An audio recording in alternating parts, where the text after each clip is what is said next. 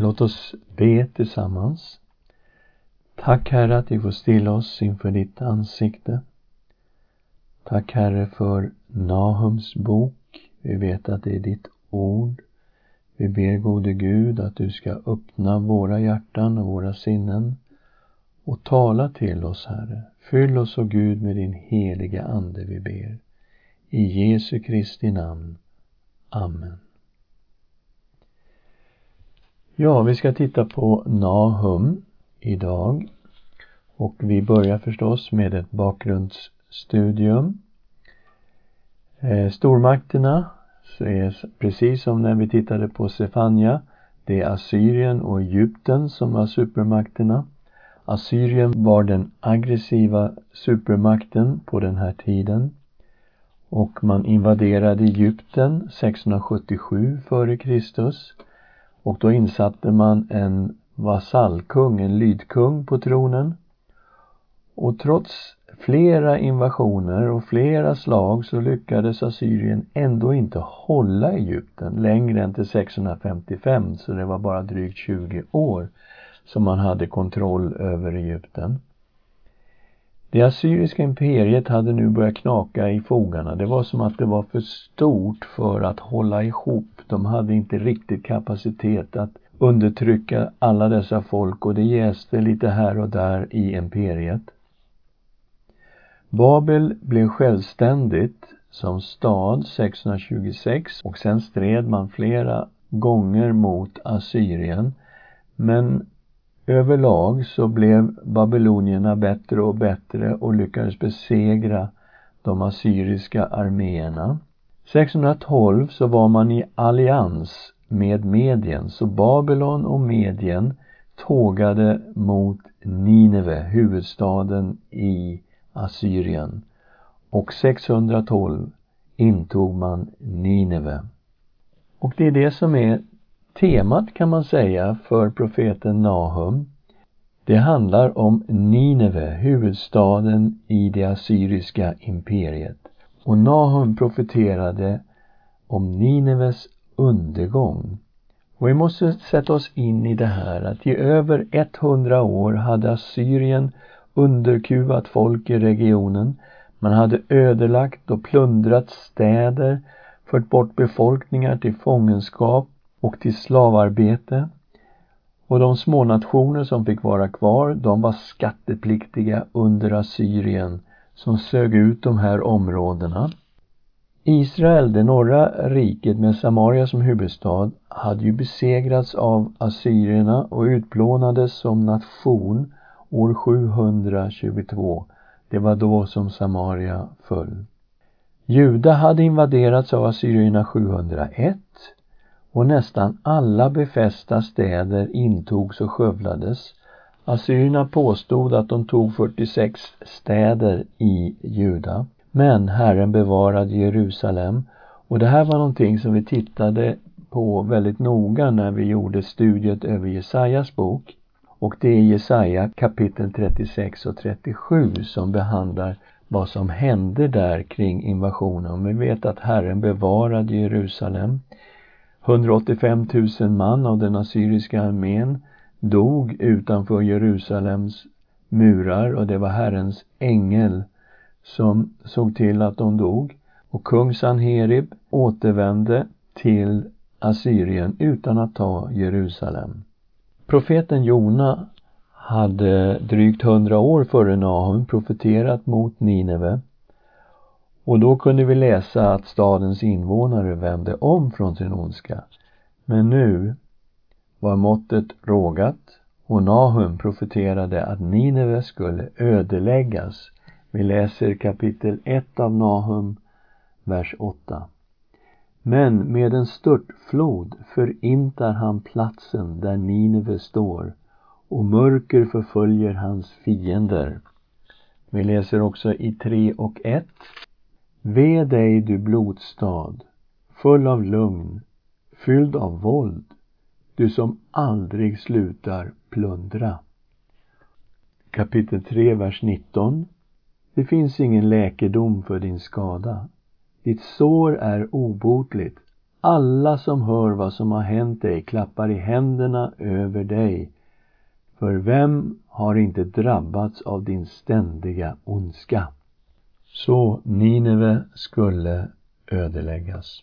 Den här staden, den låg vid dagens Mosul, alltså i norra Irak. Den låg vid floden Tigris, men den hade den egenheten att floden Khosr rann rakt igenom staden. Så de hade ständigt vatten och ständig bevattning inne i staden och den var väldigt stor. De hade alltså stadsmurar som sträckte sig runt floden Khosr men var också väldigt vid åt sidorna. Och eh, när man läser i, i Jonas bok så ser man att den var tre dagsresor lång. Det är klart att staden innanför murarna var inte så lång. Den var ungefär sex kilometer fågelvägen från ena änden till den andra. Men man måste också betänka att vanligt folk, de bodde ju inte innanför stadsmuren utan det fanns byar och småstäder runt om Nineve som ett helt komplex. Och det är klart, då är ju tre dagsresor långt mycket rimligt. Det står också att Jona gick en dagsresa in i staden innan han höll sin korta kärnfulla predikan. Och då är han någonstans i mitten av Nineve. Den här staden intogs alltså av Babel och Medien. De hade gått i allians med varandra. De hade varit plågade av assyrierna under en väldigt lång tid och de ville inget hellre än att besegra Assyrien och att besegra Nineve, huvudstaden i Assyrien. Och det här skedde mellan juni och augusti 612. Och man har undrat över hur denna väldiga stad kunde falla så snabbt. Normalt med en stad av den här storleken och som hade vattenförsörjning mitt i staden då skulle det kunna ta flera år av belägring innan man kunde ta en sån här stad. Nahums bok nämner en störtflod mot Nineve vi läste det i kapitel 1, vers 8. Men med en störtflod förintar han platsen där Nineve står. I kapitel 2, vers 6. Flodernas portar öppnas och palatset faller ihop. Så det tycks ju handla om en störtflod mot Nineve. Finns det några belägg för det här i historien? Ja, det finns en grekisk historieskrivare, Diodoros, som levde år 90 till år 30 före Kristus. Det är alltså ganska långt efter den här händelsen. Han skrev att en översvämning hade hjälpt arméerna att ta sig in i stan. En del historiker har noterat att man först intog platser som kontrollerade floden Choser.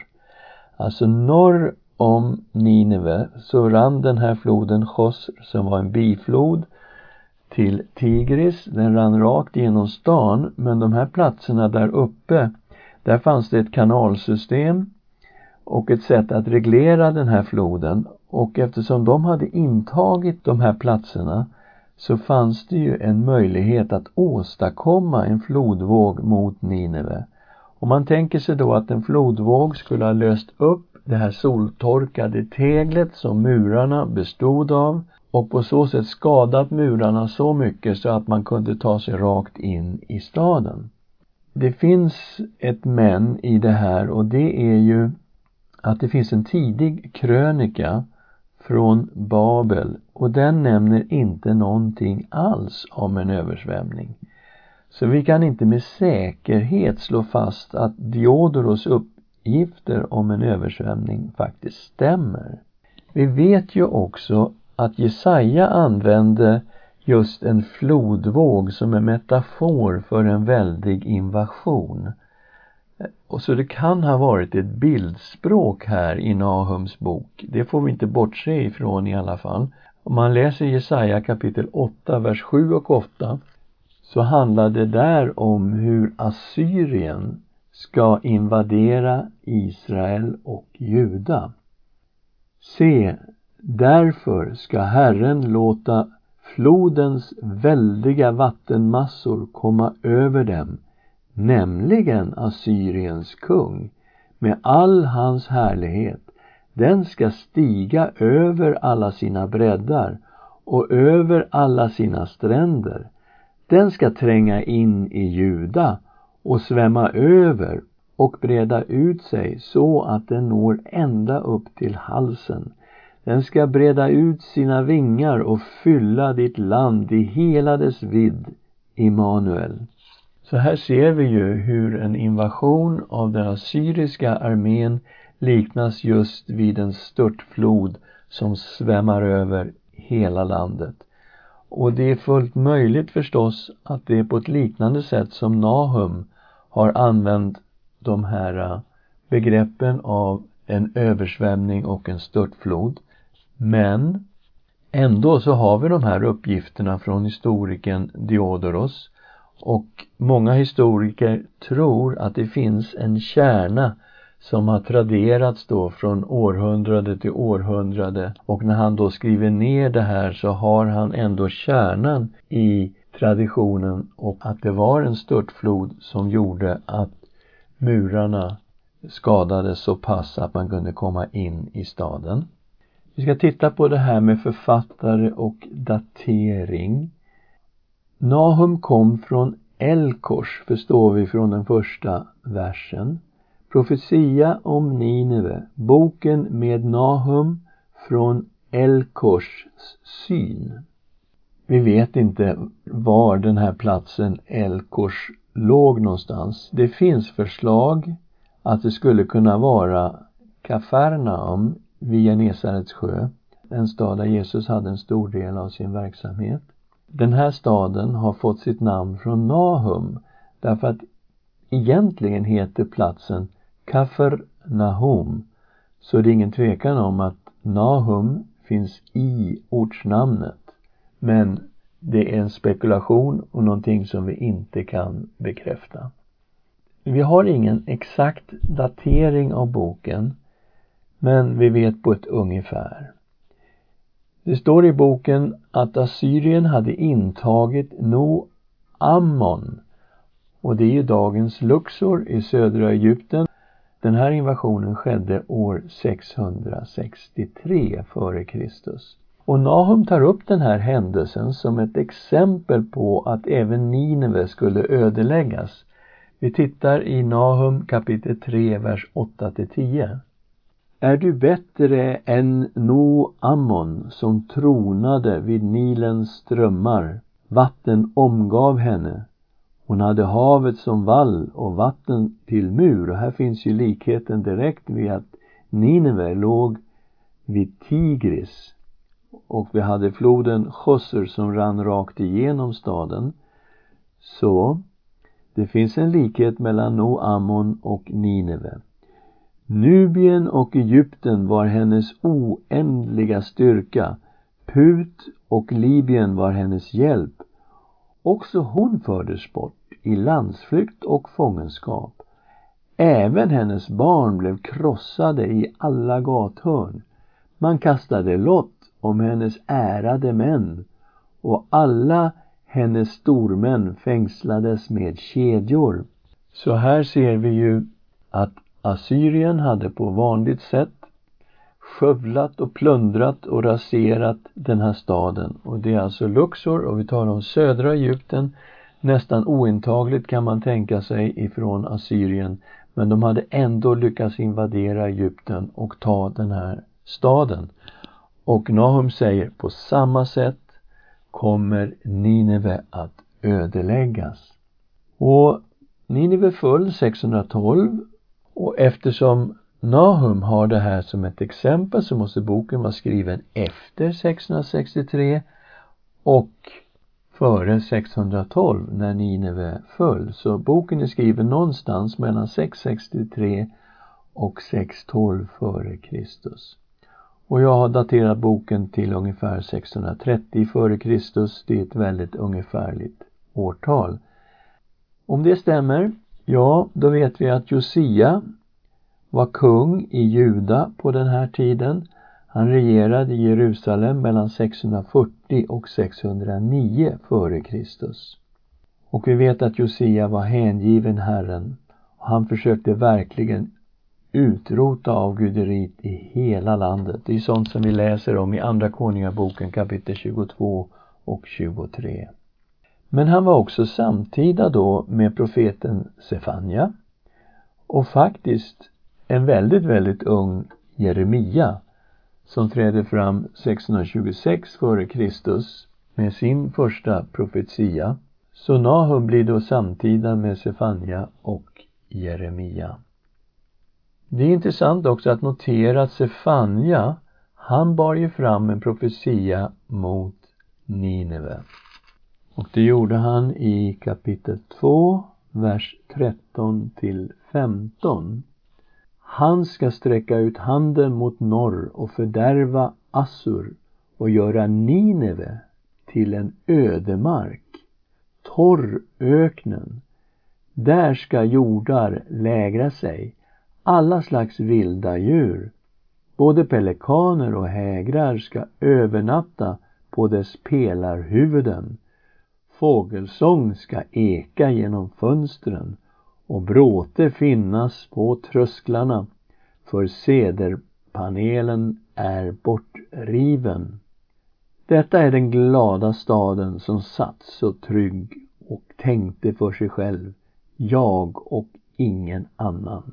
Vilken ödemark den har blivit, ett tillhåll för vilda djur. Alla som går förbi ska vissla åt den och slå ihop händerna. Och vi vet att efter att Babel och Medien hade intagit Nineve så förstörde de staden, de rev ner palatsen, de satte eld på alltihopa. Och det är klart att det blev ju en ödeläggelse utan like där Nineve, den fantastiskt stora staden, hade stått. Och det är mycket rimligt det som Sefania profeterar, att även ökendjur tog sig in och fanns i staden. Ska vi be tillsammans? Tack Herre för ditt ord. Vi vet att när du har talat dessa profetior, då vet vi också att de kommer att gå i uppfyllelse. Och här har vi en profetia i närtid som har gått i bokstavlig uppfyllelse mot Nineve. Och när vi tänker på att den här staden har stått där så länge och varit huvudstad i detta väldiga imperium så förstår vi att det är någonting mycket märkligt med profetiorna i Nahums bok. Tack gode Gud för att ditt ord står fast. I Jesu Kristi namn. Amen.